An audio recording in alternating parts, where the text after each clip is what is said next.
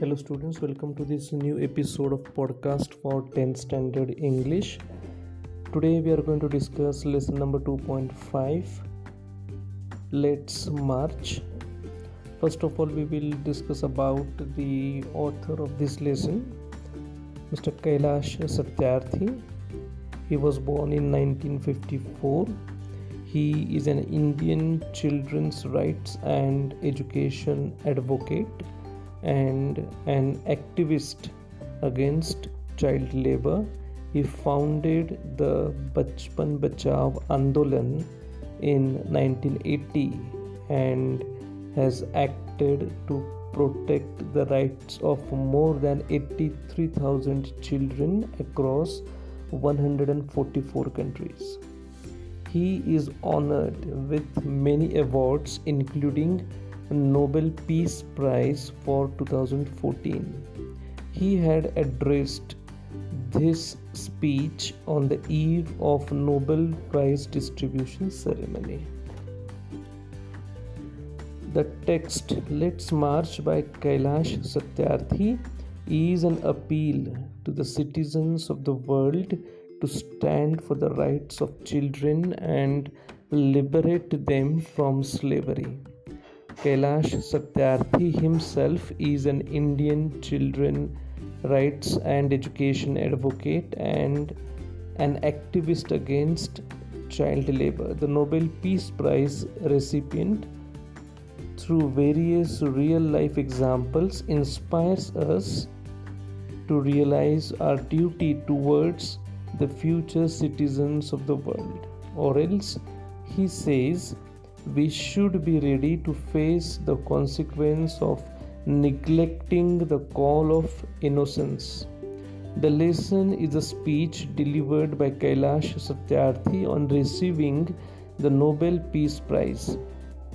He begins by narrating a mantra from the Vedas, which is a prayer to liberate humanity from all man made crises.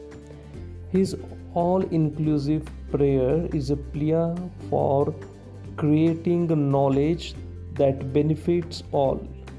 He talks about how he has seen godliness in all the children he gives credit of freed children to members of his movements. Kalu Kumar, Dhoom Das, and Adarsh Kishore from India and Iqbal Masih from Pakistan. He thanks them for sacrificing their lives for protecting the freedom and dignity of children. He accepts the award on their behalf as a representative of children, he voices their challenges and poses some very thought provoking questions that he was asked by the children he has liberated. He goes on to say how all religions to support the freedom of children. He draws a similarity between violence and depriving children of their rights. He refuses to accept that places of worship, laws, and constitutions have no power to help children realize their dreams. He sacrifices, sorry, he specifies his aim, which is to help children develop physically, socially, emotionally, and intellectually. Showing a ray of hope, he narrates the success achieved by them in all areas. He considers fear and intolerance to be the biggest challenge today. He believes in education that promotes global citizenship failing in imparting this education would result in violence. Giving examples of brave daughters like Malala, Kainat, and Shazia, he applauds their efforts. He feels that conferences cannot give a solution to challenges faced by children, but small groups local organizations and individuals can bring about a change. He narrates a story of a small bird extinguishing fire with one drop of water in its beak. When asked, she tells the lion that she is doing her bit. He stresses that individuals have the potentials to begin a revolution. He feels lack of compassion has disoriented us.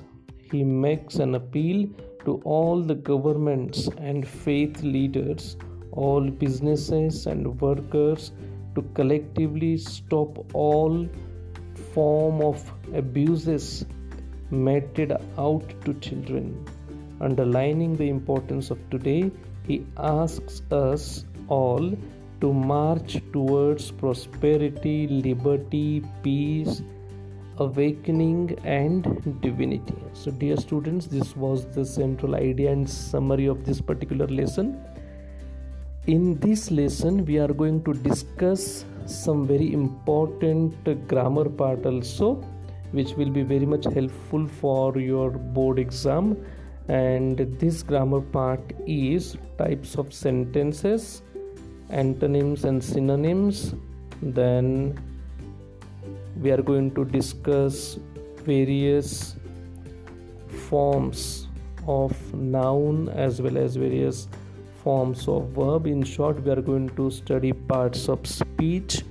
And then with this grammar part we are going to discuss one very important part of writing skill that is speech writing how to write a speech. That also we are going to discuss in this lesson. So go through the lesson read the lesson carefully then go through the playlist of youtube which i have shared.